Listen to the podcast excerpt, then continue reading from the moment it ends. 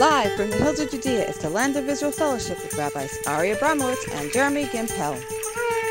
Hey everyone, shalom. It's amazing to see you guys. Whoa, okay, here we are. Everyone's here. This is amazing. I'm not ready yet. All right, it is uh, just, uh, I'm thrilled to be back in Israel. It's been really disorienting. It's been a little bit confusing. You know, my children have done everything that they've can, everything that within their power to somehow not let us sleep for the first week that we've been back.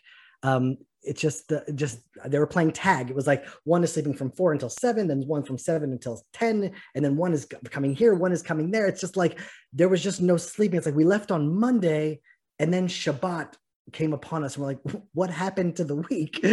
And it was just a little bit of a blur. Um, but this was one of the most meaningful months of my life. I think that's pretty clear. I think I can speak on behalf of Tehillah when I say that this this trip was life changing, life giving, inspiring, exhausting. Um, all Tehillah and I could talk about is what we had just experienced. It's this awakening all across the United States of America, but I see it on the fellowship. I mean, it's not just America, it's, Africa and, and, Europe and uh, New Zealand and all over the world. But we actually saw it with our own eyes all across the United States of America. Seeing it on the internet is one thing, but then seeing the families meeting their children. Oh my God, what have we stumbled into? One of the greatest spiritual movements in our time. That's what it feels like. It's like a Torah awakening across the world. Israel is somehow calling lost souls back to their source. It's astounding. It's miraculous. It's beautiful. I mean, the people that we met, when I say are the most wonderful people on the planet, I'm not exaggerating. Our fellowship is somehow attracted the most beautiful souls, the most gorgeous people, beacons of light, nothing less. They're people that are walking around the United States just zombified, just kind of doing their thing, lost, purposeless, aimlessly walking. And everyone we met on the fellowship is just filled with a light, seeking after truth, seeking after God, trying to become better, trying to spread more light, like somehow just agents of goodness in the world. And all of us is like gathered together here. How have we, like, we've somehow found ourselves at the edge of the Jewish return to the land of Israel, at the cutting edge of Jewish settlement at the Arugot farm. And at the same time, like the spearhead of this global awakening that's bringing the most beautiful souls around the world together, actually manifesting the dream of the Bible to actually create a brotherhood of man under the fatherhood of God, but then to actually see it to spend time with families that I'd never met before, that Tehillah had never met before, that we'd been WhatsApping and emailing, communicating, and then to just spend time with them and meet them. It's like, wow, what we are doing together is bringing so much light into the world, a light that I've never experienced. I mean, we're bringing a new unity in such diversity, just beauty on another level. It's like more love and more prayers and more Torah into the world we met so many people on this tour that have been blessed by our fellowship. If I tried to tell you, it wouldn't, it would take up the entire session. People's marriages that were saved, people's children, that people's health, people's finances, people's lives, they've just been uplifted. The last year was so hard on so many people. And our weekly gathering was like a, a lifeline for so many people. And then to meet the people and then to connect with them, it was like it was something was manifested for the first time in the physical that had never been manifested before. It's like we created something and we did it all together because without all of us coming together it's like it's like a supercharge. It's like literally empowering people all over the world. And it's we're it's, without us here together it wouldn't have the power. It's like we're all doing this amazing thing together. I just saw it with my own eyes. And it's our fellowship keeps on growing. We're just in our first year. We're just getting started. Who knows where hashem might take us but right now it's just beyond any expectation or imagination that I've ever had. And the biggest lesson I think that I learned is that in these times, you have to have just a direct connection to Israel. It's like to survive in this reality today. Like a cell phone charging in the outlet, Israel is the source of spiritual power. And uh, just one month out of Israel, I felt just absolutely drained And then coming back here, I feel like my strength returning. And Ari and I and Tahila have been talking about new things that we're going to do for the fellowship to help people stay plugged in until the gates finally open up and people can come to the land again on their own. But new segments, new ideas of how to fill uh, the fellowship with more avenues of expression and connection. And so the trip to America was unbelievable. The return has really been disorienting, exhausting, but slowly but surely it's coming back. But it's sort of like finishing that chapter and looking back only it's like whatever i thought in my wildest imagination i can't believe what we are all doing together. And it's something historic. It's something unbelievable. It's something so beautiful. And it goes all the way down to small little families with their little children it's like so big an idea and it goes all the way down to really changing people's lives it's just marvelous. And so finally, just want to take this opportunity to bring everyone together in just a moment of, of prayer that we could somehow from Namibia in Africa to Colorado to Jerusalem and Judea and just to kind of align our hearts together and just have a moment of prayer together. Hashem, thank you so much for this fellowship. Thank you for this opportunity to bring your light into the world, a new light, in such hazy and confusing times. Thank you for guiding us. Thank you for guiding me and my family on our tour to the United States. So many things could have gone wrong, and you made everything go so right. Thank you for bringing us together from the ends of the earth to allow us to taste the goodness of your prophecy in our life. It's Elul, and we've come here together to start over together. Thank you for the gift of renewal. Thank you for the chance to do tshuva. Help us take what we learned today and bring it into our hearts and into our lives. Bless our fellowship. Walk with us and guide us. Give us strength and give us a new spirit to rise up this year and prepare us for whatever lies ahead. Help us keep our eyes towards Zion and our hearts aligned with you. Thank you for bringing us all together. Such a beautiful thing hopefully together we'll make your name great in the world. Amen. Amen. So I want to start off today um, with Torah, straight from the Parsha. And I'm going to pass it over to Ari to enlighten us. I know we spent some time together over Shabbat, and I know that he has some beautiful insights. But before we kick off this Elul session, I first just want to tap in to the wisdom of the Parsha that's speaking to us right now. So, all right, take it away. Shalom, Jeremy. Shalom, everybody. Can you hear me? Jeremy, raise your hand. You can hear me. Yes. Okay, fantastic. It is good to see you all again. Jeremy, it's good to see you back in the driver's seat, uh, the original pilot back in the original cockpit. It's just good to see you. For some reason, I am I'm getting the impression you can't hear me, but that's okay. Hopefully, things will work themselves out. But uh, but listen, when when Jeremy took these uh, sparks of light from Judea to America.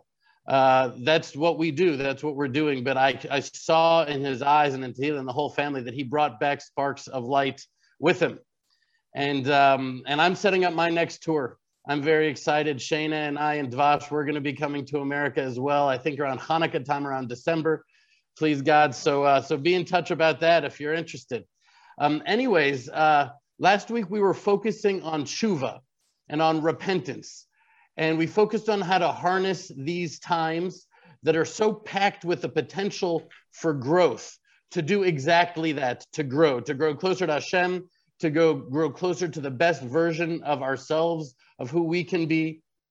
And as with everything else in our lives, both on the personal front, on the national front, the Torah portion, it shines this guiding light onto what we're experiencing on our journeys through this world on personal, national levels, of course. So in the in the past, we've mentioned that the first verse in this week's Torah portion of Shoftim, it says, Shoftim v'shotrim titen lecha b'chol sha'arecha.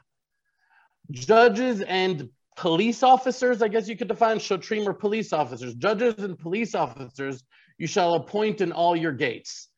And uh, and and we we spoke about how this is a directive not only on how to ensure that there's law and order on a societal level, but the Hasidic masters teach us that the Torah speaks us at all times on every level, on every dimension, and on every time of, of not only the year, but of throughout time. So there's guidance on the most personal level for us in this first pasuk of the Torah, which we could definitely use right now, all the personal growth that we can get while the king is in the field to make these meetings with the king more and more beautiful. So, what are these gates, right, that the Torah is talking about? And who are these police? And who are these judges that we are appointing over them? Well, the gates, the Hasidic masters, our sages tell us, they are our faculties, they're our senses, they're the gates to our inner essence, they're the gates to our minds and to our souls.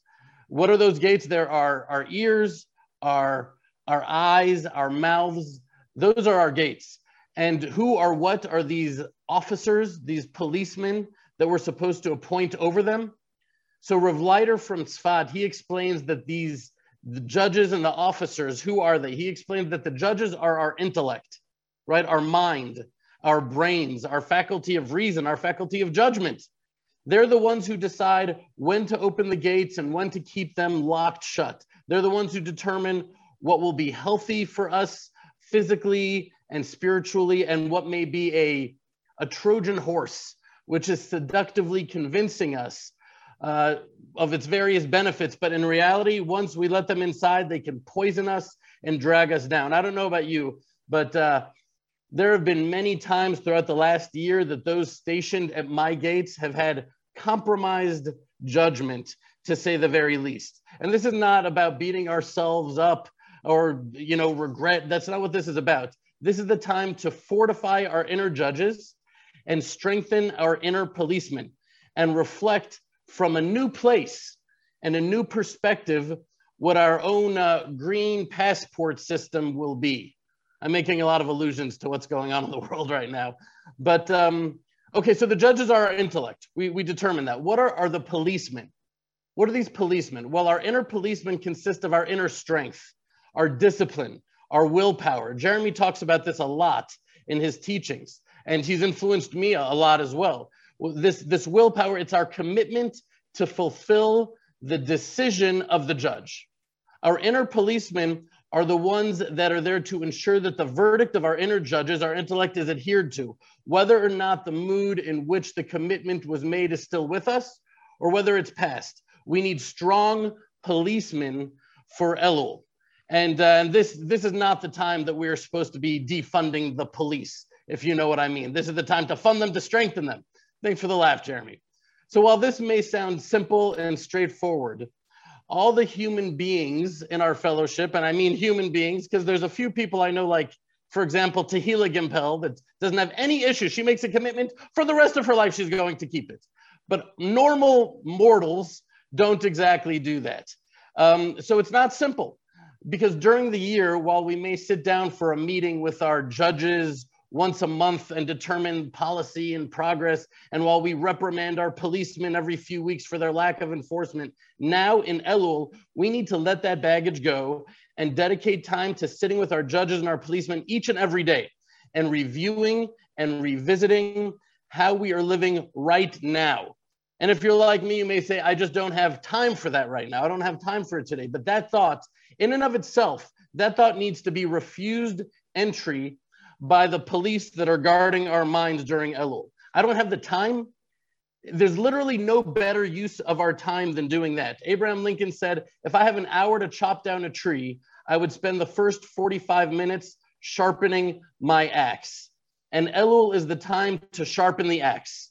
Elul is the time that to focus on the, what's quant, not what's quantitative, but what's qualitative. It's not a time in which we measure how much we've accomplished, but how much of our hearts we have poured into nurturing and beautifying our relationship with Hashem. And so let's just review for a second what these primary gates are. We've discussed them before our mouths, right? What we're putting into our mouths and what we have coming out of our mouths. And by the way, the two may be more connected than we think. Rav Kook teaches that tshuva begins with the physical, and our physical well being is arguably determined in the most significant way by what we eat.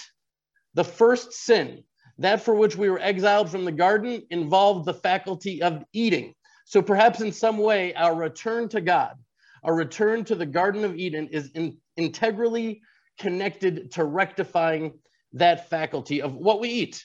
If our body is the sanctuary within which our soul resides, then a body that's nourished by healthy, natural foods in the right time, in the right place, in the right amounts, it's almost like looking at food as the Rambam, as Maimonides says, as medicine. That's how he teaches us to look at it.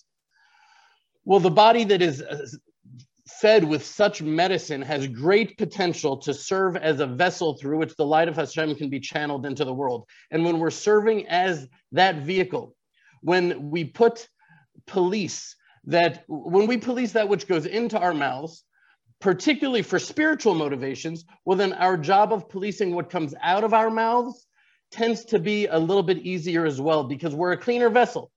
Because the power of our words, well, we have an entire fellowships about this.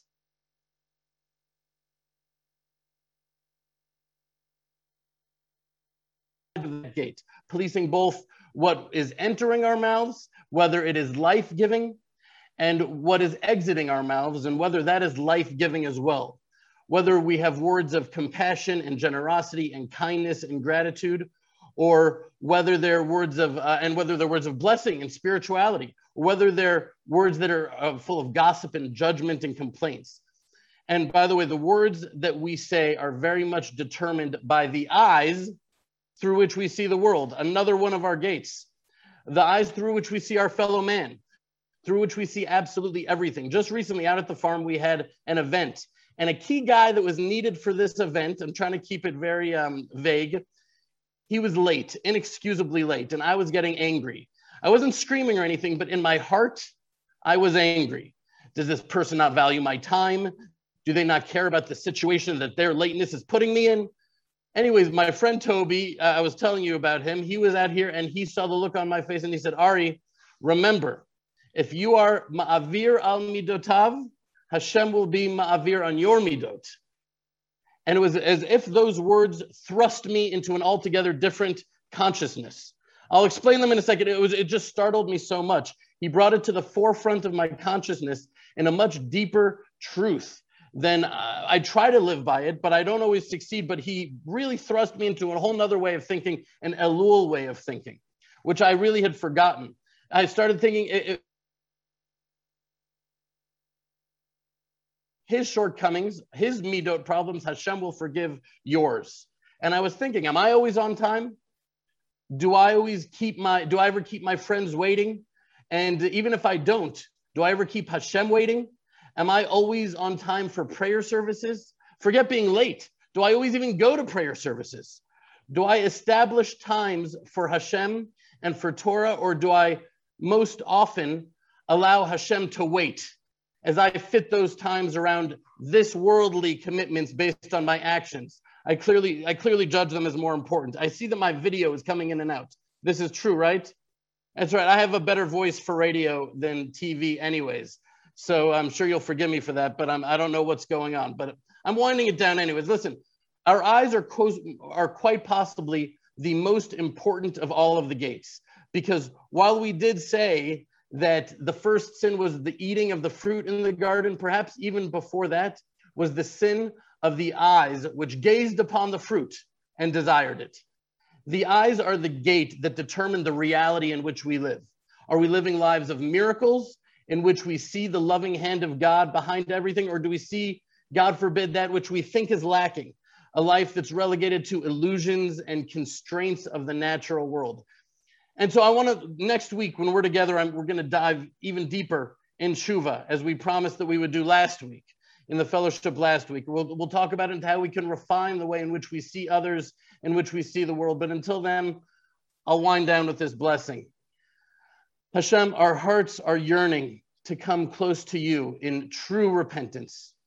But without your blessing, even that is doomed to fail. Hashem, please guide us in how we can return to you, not only through fear, but through love, to understand what that really means repentance through love.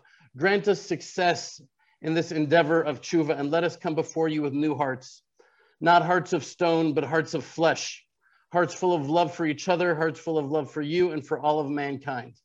Shalom, my friends. Back to you, Jeremy. Ari, thank you very much. That was absolutely beautiful. I love the fact that Toby woke you up like that and that still stuck with you until today. That's a sign that he's a real friend. I love Toby. Um, okay, here's what I want to say, guys. Um, the biblical calendar is one of the greatest secrets kept throughout the ages. It's not in the Torah, it's not in the Nevi'im, it's not in the prophets, it's not in the writings. You can't see it, but within the Judean tradition that's been maintained, secrets are held within those times. It's like one of the greatest tools given to us to help us draw closer to God. The calendar, it's it's a spiritual GPS. It shows us the way during particular times of the year. It's like there are times, appointed times that are auspicious for particular spiritual movements. It's like freedom during Passover, happiness during Sukkot. Elul is when Hashem is so close. They say Hamelech Basadeh. Elul is when the king is in the field. He leaves his palace and comes down to the field to meet his people. It's like Teshuvah is right before us. Returning to him is not a long journey in Elul. He's right here. He's right here, right now. There's no time when he's closer. The sages of Israel point to Isaiah in chapter 55, and they say that Isaiah was talking specifically about Elul. Seek Hashem when he can be found, call upon him when he is near. So you think about that. Well, Hashem is one. So in oneness, like what sometimes he's near and sometimes he's far away. It's like, yes, something's like beyond our understanding. But some of Hashem has times where he's really near, and that's the time to seek him. That's the time to really reach out. And that's the time of Elul. It's like, and you know, sometimes if the king's in the field, you know, you're just not ready. You're just wearing a t-shirt. You're just, you know, your shoes are muddy. There, there's like nails under your fingertips. You're in the, the king is right there. Like, oh my God, I wasn't ready. I was just in the middle of my year. And all of a sudden it's like, whoa, it's, it's right before you. And so this is the time where there's, there's, it's just a simple turn and you're already back on track. You see, Elul has two dimensions that coexist simultaneously. So on the first hand, we have the time before creation that, you know, Rosh Hashanah, the first of Tishrei, the Feast of Trumpets, Yom Teruah, that was when we celebrate Let There Be Light. That's like now there's there's a king because without subjects, the king isn't really king until he has subjects. All of a sudden, man was created. It's like, wow, this is the day of creation, the Feast of Trumpets. We're like trumpeting the king in. So Elul was the time before creation, the time um, when it was still within the womb of God before the birthing of reality itself.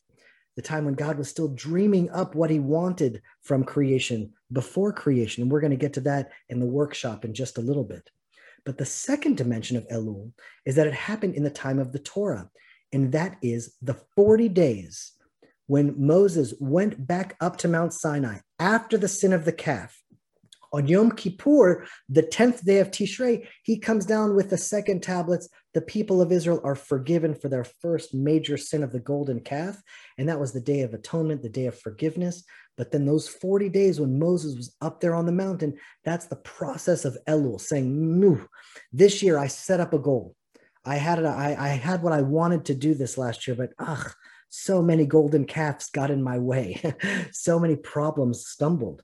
Now, as the process, Moses goes right back up to the mountain. And then there's a process there that he goes through. And both of those can really be explained in two beautiful ways. The first one is in the Hebrew language. So let's take these two dimensions now and let's talk about the womb, the creation before the birthing, when God was still dreaming up of creation. See, Elul is called the month of Rachamim, the month of mercy. Can we get that slide up there? So when no, not that one, the one of Elul on Rachamim. And so the word Rachamim in Hebrew is usually translated as mercy. And the word mercy, that's like a, it's it's not a good translation because the word mercy has a it's it feels like God have mercy on me, don't punish me. But that is not the Hebrew word rachamim. The word rachamim comes from the word rechem. It's literally the, the same root. And rechem means womb. So that means this is the month of mercy. It's the month of the womb. That means all of us now are in God's womb, a safe place for us to grow, expand, to be nourished, to experience life. It's like this is the month, not only that creation itself was in the womb, so to speak, before creation, but our lives right now. God creates a space for us to grow into ourselves. That's the month of Elul. But on the second process, here we can see now bring up the slide from Exodus. Moses is up on the mountain and look at what is told of him now. For the first time, it's saying, No, no, no. I gave you the first set of tablets. It says that God wrote those with his own finger. But the second sets, Hashem said to Moses, Exodus 34, verse 1 carve for yourself two stone tablets like the first ones. Psol lecha shne luchot avanim karishonim. Carve for yourself and I shall inscribe on the tablets the words that were on the first tablets which you shattered. So already right there, if you look at that verse, it's already a bit confusing because first it says carve for yourself, and then God says, I will inscribe. Well, who's doing it? Who's carving it? Is it Moses or is it God? And that is exactly the secret of Elul. That it's our job right now in the space in the womb that God has given us to carve for ourselves a path into the new year. But as we're envisioning what we want for our new year, as we're carving our own way into fixing what we've messed up in the last year, as we're really trying to like make our life a work of art that we can present to God, to ourselves, to our families at the end of our lives. And we're now trying to carve it out this year of what we want it to look like. Somehow God is inscribing that right there together with us. And there's a beautiful idea. The word Elul, um, Rav Daniel, the Rabbi of Bat Ayin, one of Ari and my mentors, um, he's a Kohen, a priest, so he's very knowledgeable about all of the sacrifices and the temple services. And he taught me this beautiful teaching that Lul in the temple were little openings that the workers that were not the high priests were able to go all the way in to the holy of holies and if there was construction work that needed to be done some type of cleaning that needed to be done in the holy of holies they wouldn't walk in directly but there were openings in the top of above the holy of holies and then they would be lowered down in through the lul can we get that picture from the Temple Institute up on the screen so people can see what I'm talking about? Oh, well, you see that the, the priest here is being lowered down in that picture. And then next to it is, of course, the Ark of the Covenant. But if you see above the top there, where that chain is coming out of, are little squares. Now it's funny because a chicken coop in Hebrew is called a lul, but that word actually comes from the biblical Hebrew. Lul are those little openings of the back of the on the roof of the Holy of Holies that would lower the priests in. And you can see here the priest here is fixing something in the floor of the Holy of Holies. That's how they would go in. So Rav Daniel taught Elul is almost taking that as a verb, saying I, Elul with an aleph. I am going into the lul. I'm not going into the Holy of Holies straight through the entrance. There are little cracks, little openings in my life now that God is opening up for me and I'm going to go directly to the heart of God through the openings that are not the main entrances, just the little things in life that I want to fix, the little things in life that God is opening up for me now to draw closer to Him. And the heart of Elul is that it's not yet now with trumpets and feasts and huge high holy days. It's like slow inner work that allows us to go all the way into the Holy of Holies but through small openings that God opens up for us. So that's the lul of the temple. And Elul is, I am going to go into the lul. And so, with that, if we talk about going into the heart of issues, I'm going to introduce my favorite person on planet Earth. Um, first, second is Ari, but first is Tahila. And throughout the speaking tour, something marvelous happened. She only had an opportunity to speak alongside me uh, twice, I believe, throughout the whole trip. Because most of the time we'd be like arriving at some motel after six hours of travel. The kids are splattered on the beds. She's making dinner, trying to put some kosher meal together. And then I'm off teaching and coming back at 12 o'clock at night and then waking up the next morning and off to the next city. Um, but everywhere I went, people were saying, you know, Jeremy, your teachings are beautiful. You're wonderful, great, wonderful. But Tahila, whoa, she is amazing. so everywhere I went, I realized that Tahila is actually the star here. And so it is absolutely my pleasure to introduce the star of the fellowship and the woman voice uh, to all the people in the fellowship. So Tahila, you can now take it away. Hey guys, boy, is it good to be home. Back in Israel, back on the farm. Um, our trip was wonderful and an unforgettable experience. We went from city to city and we were just so humbled and so inspired by the wonderful people that we got to meet along the way. I'm not going to mention all your names, I'm not going to embarrass anyone, but you know who you are.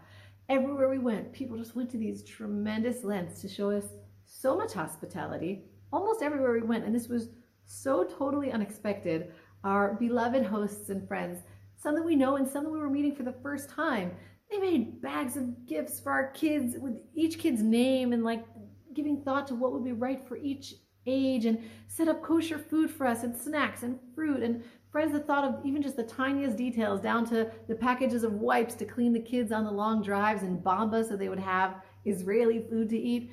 Um, people we didn't even know just opened their homes to us and having five kids in your house is not a small deal. So we could have never even imagined or envisioned the kindness and the generosity that we encountered. And most meaningful to me was just getting to meet so many of you in person and hearing how the fellowship is impacting your lives positively. People were just so amazing, taking the time to show me deep personal work that they're doing and, you know, that, that was inspired by things we've discussed here together.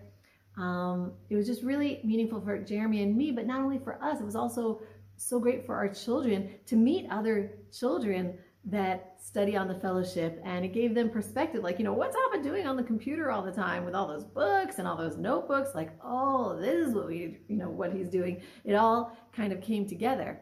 Uh, so huge thank you to all of those of you who drove long distances everyone who hosted us everyone who spent time talking with us um, everyone who gave us thoughtful and meaningful gifts and care packages along the way. And Thank you to all the newcomers who've signed up after uh, meeting us. Welcome. And I also apologize, I wasn't able to accompany Jeremy to every event. I know that he did a great job without me. He covered it but I would have loved to be at every event. And um, but sometimes the kids were just too exhausted. We pretty much put them in a blender for a month, just taking them from city to city, almost every day a different city. They were champs, but sometimes they just needed a little TLC and quiet. So hopefully next time we'll pace ourselves when we set up our itinerary a little more, and we could be a little bit uh, um, more relaxed and manage to make it to you know all of us to all of the events. Anyway, we couldn't be more grateful and honored that you guys chose to give time to studying with us in person and of course every week. Um, and here's a little announcement. Uh, this one is for the ladies. Sorry, gentlemen. This idea started to uh, come together with some of the women I met in Colorado. And as I floated it to some of you in different cities, I got really enthusiastic feedback. So this one thing that kept coming up when talking to the ladies is, is that there's kind of a, a thirst for like a space to have dialogue and raise questions that particularly relate to women in Torah life. So sorry to leave you out, fellas, but I'm thinking about doing uh, some kind of interactive session, like maybe a Q&A type format. Um, and I talked about it with Shayna. She said she'd love to join me. So my idea is that if you guys are interested in this, I think it'll be really fun. Maybe email me questions or subjects that you want to talk about. Um, I don't want to, uh, you know, be like on the spot because I might need to research things. I'm sure you guys are gonna have really good questions, and you guys probably know by now I'm a researcher, and so then um, I'll try to maybe choose some questions that seem to come up, you know, for a lot of you. And if there are just a few questions, we could try to cram everything into one session. If there are a lot of questions, maybe we can divide it up into a few sessions. Anyway. Uh, once we're properly prepared, we'll of course send out an email with a time and a place and make a recording for those of you guys who can't make it in person. Um, might have to be after the high holidays because we got a lot going on here preparing for the festivals, but uh, I'll have to see how fast I can uh, crank this out and put it together. Anyway, so this is a great opportunity to bring up things that we can talk about and put on your thinking hats about things that you want to raise in kind of a more personal, smaller, feminine setting. So that's the exciting news. And now just a little thought about this week's Torah portion. An interesting thing that came up for me when I was reading the Torah portion this week was that the portion deals a lot with what will happen when we don't know what to do. Like imagine Israel's about to go into the land and they're like, what are we going to do without Moshe? That's kind of how we feel in our lives. Like we don't really have a Moshe, right? What are we going to do when we don't know, right? So, you know, how are we going to solve disputes? How are we going to know what the Torah wants from us? How do we know what Hashem wants from us? So in this week's portion, Hashem sets up different institutions and leaders that can help us. So there are judges and priests and prophets and kings, and for different situations, we're commanded to go seek the guidance sometimes of the priest, sometimes of the judges, sometimes of the prophets. And an interesting side point is that to just to notice that the Torah doesn't tell us to seek advice from the king and listen to him. In the book of Samuel later, Samuel will tell us that we have all these things that we're going to have to do for the king. But here in the Torah portion, there are only commandments towards the king, not towards us listening to the king. Um, so like the Torah has this kind of love-hate relationship with kings. Like on the one hand, David was the greatest king, Solomon was our glory days. But on the other hand, the Torah is kind of concerned and suspicious of political leaders. Uh, I think in many ways, as my pal Isaiah from Orlando pointed out to me, that that suspicion may have inspired the founding fathers of the United States and other democracies uh, in their suspicion towards government and limiting government power and checks and balances because they know, you know, there's this possible corruption. So I think the Torah was already laying the groundwork, saying Hashem is telling us, seek guidance from the leaders that are God-fearing, the priests, the prophets, right? The, the, the judges, those who are knowledgeable in Torah, not political leaders who are kind of hit or miss. You know, they might be God-fearing and they might not be God-fearing. Uh, so that's interesting to keep in mind. But relating to the prophets, and this is what I want to talk about, in chapter 18, verse 17, the Torah says, a prophet from among you, from your brothers, like me, meaning Moshe says, like, you'll have a prophet like me, the Lord your God will set up for you, and you shall hearken to him. According to all that you asked of the Lord your God in Horeb, which is Sinai, on the day of the assembly, saying, Let me not continue to hear the voice of the Lord my God. Let me no longer see his, this great fire, so that I will not die. And the Lord said to me, They have done well in what they have spoken. So these verses are saying that there's going to be in the future, Moshe's calming us down, saying there's going to be prophets like me. We know they're not really going to be like Moshe, but they're going to be pretty close, right? They'll hear Hashem, they'll be able to guide us. And Hashem is going to set up prophets for us because at Mount Sinai, we said we don't want to hear Hashem's voice. We don't want to see this fire anymore. Moshe, you come tell us the commandments. And Hashem says, You've spoken well, and I will give you prophets in future generations. I have to say, I never really paid attention to this verse before, but this week it just kind of popped out at me. And I said to myself, okay, well, this is interesting. Like, what is the connection? What could possibly be the connection between our not wanting to hear Hashem's voice at Sinai and Hashem promising to give us prophets in the future? So, the classical interpretation uh, that's found in the oldest, even in the oldest midrash on the book of Deuteronomy, and based on the verse that says that they spoke well, is that it was actually a good thing. That in the merit of the fact that Israel was so God-fearing that they were afraid to hear Hashem's voice directly, and they asked for Moshe to say the commandments. That was a sign that they truly were in awe of Hashem. And so in that merit, as almost like a reward, they would get prophets in future generations as well. The Malbim, another interpreter on the Torah, goes even further to say that this was actually Hashem's plan for Israel to ask to hear the commandments through a conduit and not directly, because in this world, we're supposed to have doubt. Our challenge in life is to overcome doubt, to overcome our evil inclination. But if you woke up every day and heard God speaking to you directly, it would be a lot harder to sin, wouldn't it? Like if you didn't, if you knew Hashem was communicating with you all the time, do you really have the possibility of doing something wrong? It's like a parent. If you tell your kid, don't eat the cookie on the table and you're watching them, watching them, don't eat the cookie, right? it's not like so praiseworthy if they don't eat the cookie because you're staring right at them. What's the question is when you walk away and they're not sure they're going to get caught, maybe they'll be able to blame it on their brother. Then will they not eat the cookie? That's the test. So the Malbim says it was actually a good thing. We ask not to hear Hashem directly, and because of that, his word is always going to come through a prophet. And you can always be like, well, maybe the prophet's not really a prophet. Maybe it's not really Hashem's word. You're constantly put to the test. Your faith is constantly put to the test. So that's a really beautiful idea. But I still felt a little twinge in my heart because I'm reading the verse and it says, I'm going to send you a prophet because you asked not to hear Hashem's voice. like there's an element there that doesn't sound purely positive. It sounds like maybe we were missing out. So I did some digging, and indeed, the Holy Or Chaim, Rabbi Chaim Ben Attar, who lived in the 1700s in Morocco and Israel, he wrote this. He said, maybe, just maybe, Israel caused themselves to not all be prophets because they didn't want to hear Hashem directly at Sinai. Therefore, Hashem will send his word through prophets who will pass on the message. This is just a really surprising idea. He's saying that we actually had the realistic possibility of all living as prophets. If we had wanted to really hear Hashem at Sinai, Hashem would have done that, but we were too afraid. We weren't ready. And so we missed out on something. We got something amazing. We have holy prophets to teach us. Don't get us wrong, right? But there's something a little more that we could have had if we had been ready. But Hashem said, okay, you're not into it. I'll find a more indirect way that you guys can handle. I think this is a really powerful message as we enter the month of Elul. Not enter, I mean, we're well into the month of Elul. Either way you interpret the verse, and maybe you could really interpret it both ways. Combined, the verse here is teaching us that we are in the driver's seat as far as how much or how little we want to hear Hashem in our lives. Hashem doesn't muscle his way into our lives. We're given the choice to build the vessel, to set the tone of how intense or how distant we want the relationship to be. It's really about what we ask for. What are we ready to have? And Hashem will reveal himself to us in our lives in accordance with the level and the vessels that we set up. I'll never forget that my dear friend Lisa, who I was lucky enough to spend time with on this trip, she said to me, and I bet she doesn't even remember because it was years ago, but she said to me that she often asks Hashem, Hashem, I want to walk on a straight path, on a righteous path. And if I go off the path, please correct me. And I remember being blown away by her courage. Because when you're on a path, like we're humans and we like our paths. We're pretty stubborn, right? Like when I think I know what's the right thing, I'm like kind of stuck on that.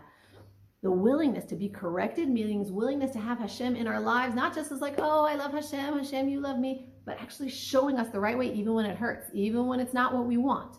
And it takes tremendous courage to ask for that close and intense of a relationship with Hashem. And I, I believe that this verse is telling us that you will get what you ask for, what you tell Hashem you're ready for. But watch out because you're really going to get it. You know, like they say, careful what you wish for. Careful what you wish for because Hashem will meet you there.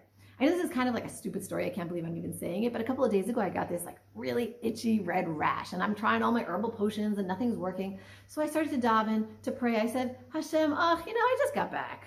I'm jet lagged. The kids are jet lagged. Just cut me some slack, please. Please help me with my rash if you wouldn't mind healing it. And then I thought about what Lisa, my friend Lisa, said, and I thought, is that really what I want to be praying? And I said, you know what, Hashem, nix that. Hashem, thank you for that rash. I don't know why I have it, but clearly I've done something wrong. I'm not on the right path. You're correcting me, showing me I need to wake up and pay better attention. So I'm going to take the responsibility to think about where I've gone wrong, try to work hard and get my act together. And I just wanted you to know, Hashem, I appreciate it. Thank you for giving me this rash. And I felt like that's a whole different energy. That's a whole different kind of listening, a whole different relationship. Hashem gives us the freedom to choose what kind of relationship, how much, and how little we want to be in a dialogue. So I think this month of Elul is really about preparing our vessels for the coming year. Thinking towards Rosh Hashanah and Yom Kippur, how am I going to set up my spiritual world? How am I going to allow, align myself? How open do I really want to be this year? And we learn from this week, knowing from this week's portion, that Hashem will indeed adapt his level of providence and dialogue with us in our lives according to what we set up. So I bless us to have a really clear and powerful month of Elul in preparing ourselves for the kind of relationship that we want to have in this coming year. Have a great week, guys. Thank you so much, Tehila. I just love that teaching. Um, when Tehila first taught me this idea, I just I connected to it so much because the original idea wasn't to have you know a prophet that's speaking to the nations. Like the Torah ideal is that all of us were called to have a direct relationship, to seek guidance directly from Hashem in our life. And it's like now there's no more prophets that are walking amongst Israel claiming to be prophets. And now the original ideal is now really for the taking. It's like in some ways that's the ultimate goal of Teshuvah. And that's what I want to talk about um, as, at the heart of this session now. Teshuvah, to return, to repent. Um, I like the language of to realign ourselves. So I really want to get straight on that. What does it mean to really try to work on teshuva in this year, to realign ourselves? And I think that the best way to explain that is to really understand the Hebrew word for Zion. And, you know, the Jewish people have prayed towards Zion forever, 2,000 years. But what does the word Zion actually mean? So, first, Zion means Jerusalem in the Bible. That's what it's talking about. Eretz Zion, the city of Zion. But Zion also means just the word itself means like the mark on a target. That if you're aiming at something, you want a Zion, you want a, a, a like a bullseye on a target. That's what Zion is. But then also, Zion is also a grade, meaning like a grade on a test. Did you get an 80? You got a 90, you got a 90, an A plus, a B minus. So imagine what that's teaching us right now. It's like you have where you are now, and you have where you could be in your life. You have who you are now and who you could be. That's the path. And who you could be and where you could be, that's your Zion. That's what you're praying toward. That's the that's like walking on that route. You're literally walking in the light of Zion. And now, always throughout the year, you know, you're going to get off track. You're going to like veer to the right. You're going to veer to the left. In America, ah, I wasn't eating right. I wasn't sleeping right. I didn't have time to learn properly. You know, it's okay. It's, it's now. Now it's time to realign, to return to that path. When you're walking on that route of where you are now and where you're destined to be, um, you, you start taking steps in revealing the potential that God created when He created you. You know you start to touch on your own destiny. And on that path when you're on that path seeking out god trying to be better trying to spread light trying to bring light into your life that's when spice carts arrive. That's when hidden blessings manifest um, you know most people call the torah the law people keeping the law but in hebrew when you're living by the law when you're living by the torah you say you're guarding halacha halach literally means to walk, not law. So the Hebrew way of saying I'm keeping the Torah is you're living by the Torah, you're on the walk. You are on the path. And if you veer from the path, you can always do tshuva. That's exactly what that's what it means to return, to realign. It's like you have a, a, a path that is your destiny to where you are meant to be in the world.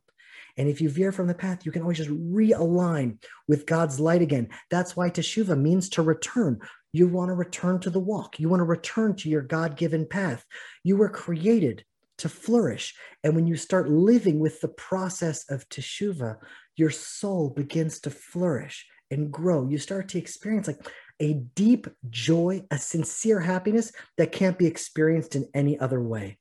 And on one hand, in Elul, we have this idea of carving out our new commitments, our new commandments, our new set of 10 commandments. And it's like, okay, well, I want to set up a new Zion for this year. I want to set up a new Zion in my own life. And at the same time, before creation, this is when Hashem was dreaming what he wanted from creation before creation itself. Anyway, it was at this time that Tehila and I had that magical moment where we both somehow realized that our dreams were to move to the farm and God was dreaming with us. And this is the time to really get our dreams clarified.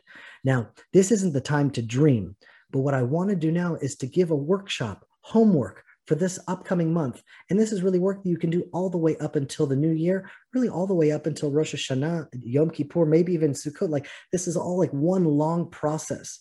And this is the time in Elul to dream, to imagine what the ultimate good is in your life. And so, what I have is I have these essential ingredients of life. Now, each person is going to have their own Zion. Everyone has different things that they need to work on.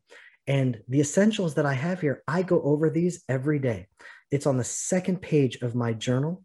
And I have these ingredients to say, like, how am I doing on that aspect of my life?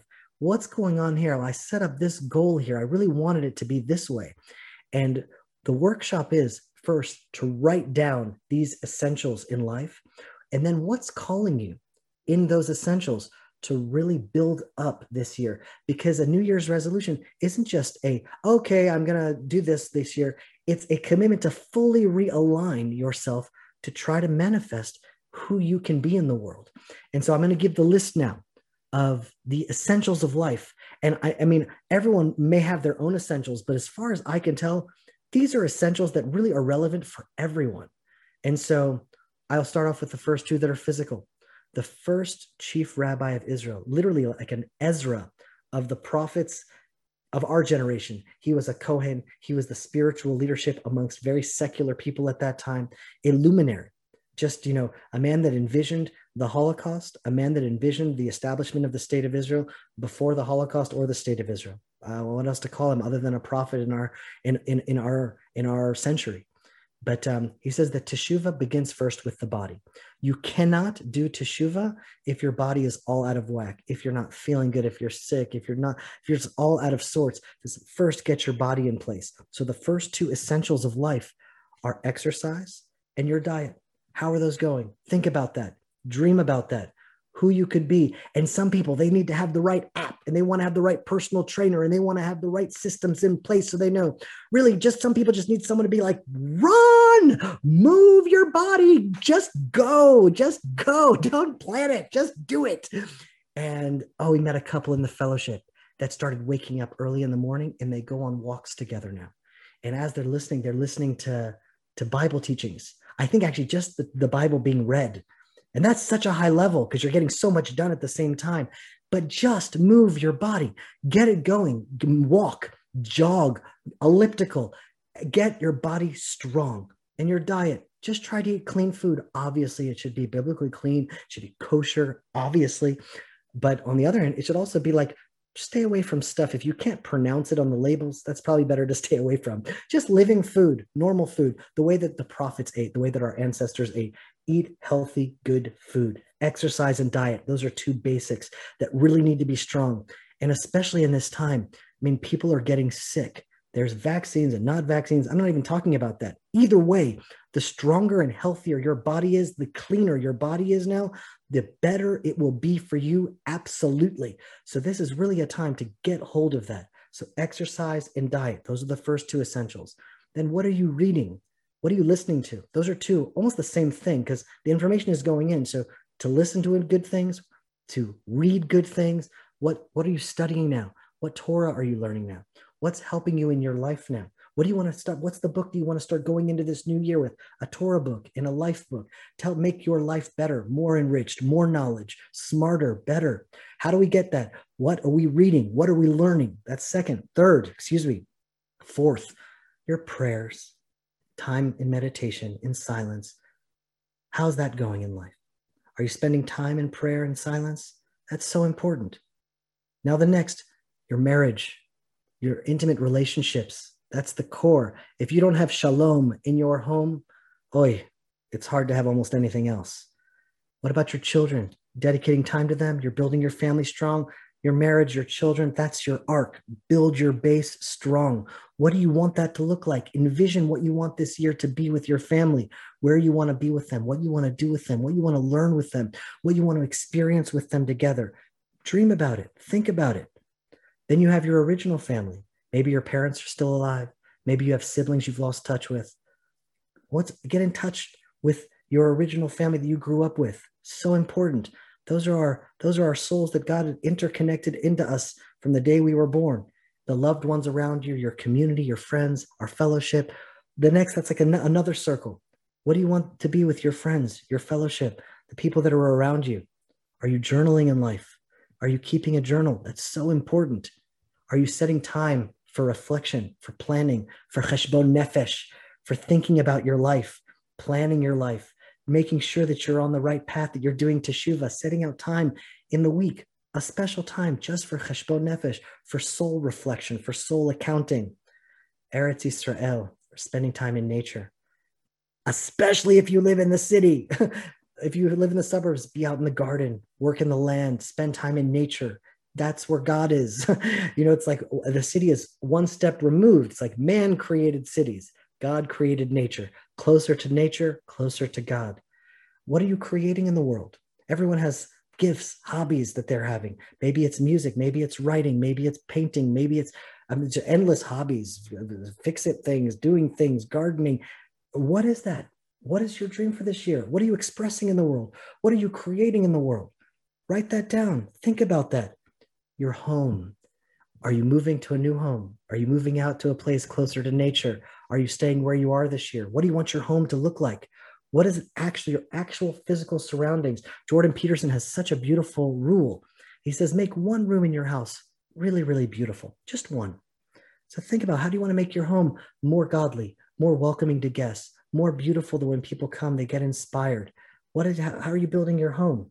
And then the last thing, which is essential for me, is my mornings. What are my mornings? What do they look like? Am I waking up on time? Because if you wake up on time, you can do exercise, learning, prayer, journaling. You can get off so many of those critical things that make life so rich if you wake up early.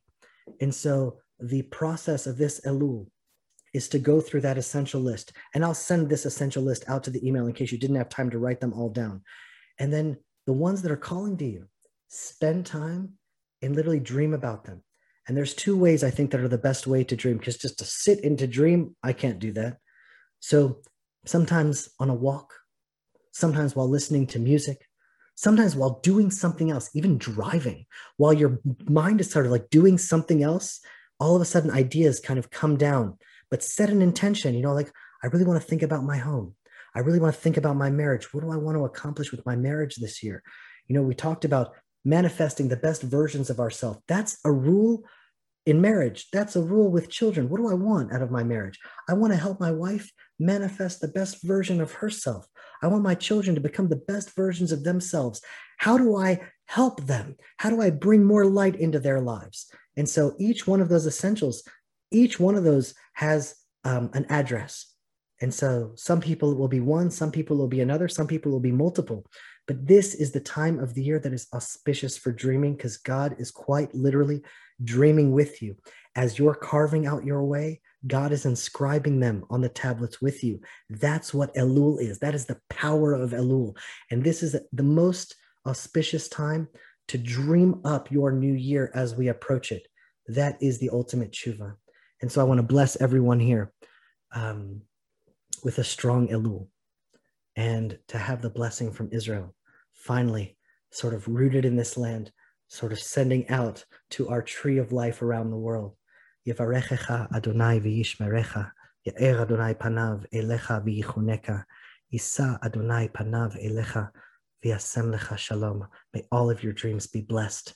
Shalom, my friends. To join the Land of Israel Fellowship, to attend our live interactive Zoom sessions, to participate in the Fellowship Connection Q&A events, or even just to binge on past sessions, click on the link below or go to thelandofisrael.com backslash fellowship and join our family of hundreds of people from around the world broadcasting light from the land of Israel live from the Judean frontier.